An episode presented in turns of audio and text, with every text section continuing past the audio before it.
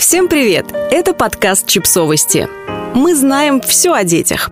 Рубрика «Личные истории. Судьба женщины». Автор текста «Мама двоих детей» Яна Мальцева. Она устала жить, когда ей исполнилось 88. Устала, но не сдалась. Каждый ее день наполнен смыслом. Расчистить дорожку от снега, принести воды, затопить печь. Она живет полно даже в старости. Ее любовь к жизни сурова. Скорее, она любит работу, чем отдых. Пока у нее были силы, она работала столько, сколько вмещал световой день. Труд приносил ей истинную радость, она была практична и не любила цветы. Не видела в них смысла, лишь с возрастом смирилась с тем, что они растут в ее идеально ухоженном огороде глядя на них со сдержанной радостью, говорит, что жаль заполнять травой разработанную землю, которая раньше была занята овощами. Раньше. Это было давно. Ее покосившийся от времени деревянный дом в маленькой деревне, где нет ни почты, ни школы, построен в 50-е годы прошлого века. Дом стоит будто в противовес всем домам в округе, окнами на восток и юг. Тогда он был совсем новым и светлым. Муж красавец и умный ласковый сын в то время были рядом – Хозяйство процветало. Были и корова, и свиньи, и куры, и огород, полный овощей и ягод, считавшийся соседями лучшим в деревне. Она успевала все – доить корову, кормить животных, ходить на сенокос, ухаживать за бесчисленными грядками, бесконечно носить воду из колодца, содержать дом в сверкающей чистоте. Да мало ли что еще. А еще она работала. Работа – наблюдатель поста гидрологии. Требовала тщательного наблюдения за погодой. Каждый день без выходных она измеряла уровень, температуру и скорость течения воды в реке, количество осадков, а зимой толщину льда и глубину снега. Толщина снега измерялась в лесу, куда она ходила на лыжах. Зимой она высыпала снег в чашу, ждала, пока он растает, а уже затем проводила измерения. Особенно много работы было весной, когда разливалась река.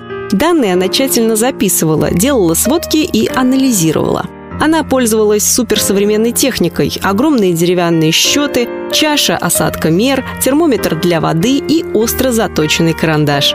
В 70-е годы к ней привезли меня, годовалую девочку, ее внучку. Мои родители учились на вечернем отделении института и работали. На семейном совете было решено, что я буду жить у бабушки с дедушкой в деревне.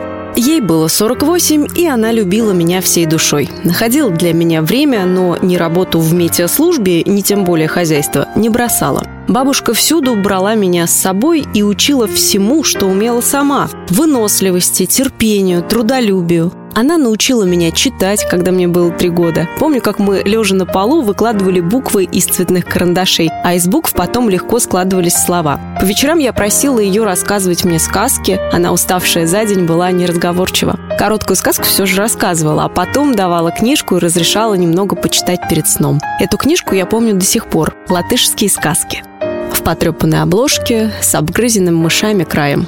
Книга и сейчас лежит в старом доме, а я боюсь забрать ее, прервать связь с детством. Она пережила расставание со мной, ставшей для нее почти дочерью, когда я в 80-е уехала в город, чтобы пойти в школу. Она ездила ко мне несколько раз в неделю, забирала с продленки и помогала маме по хозяйству. Она пережила смерть сына, а потом и мужа. Их не стало в 90-е. Осунулась, состарилась, но не сдалась.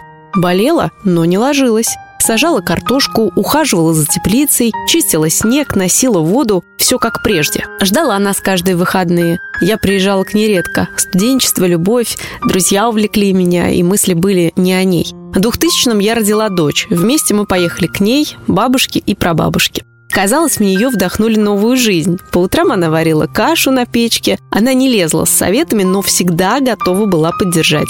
Шли годы, у меня появился сын. Мы приезжали к ней всей семьей, и она всегда встречала нас в хорошем настроении, не жаловалась на трудности и кормила горячей домашней пищей. Несколько лет назад бабушка стала слабеть. С каждым годом ей становится все трудней. Она живет, преодолевая боль. Каждый день ее жизни – подвиг.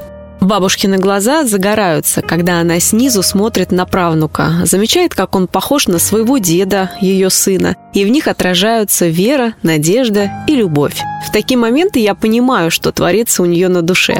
Она находит в себе силы шутить и говорит, что ее заявление на тот свет еще не подписано. Глядя на нее, я восхищаюсь ее мудростью и счастлива от того, что мои дети успели стать частью ее судьбы. Подписывайтесь на подкаст, ставьте лайки и оставляйте комментарии. Ссылки на источники в описании к подкасту. До встречи!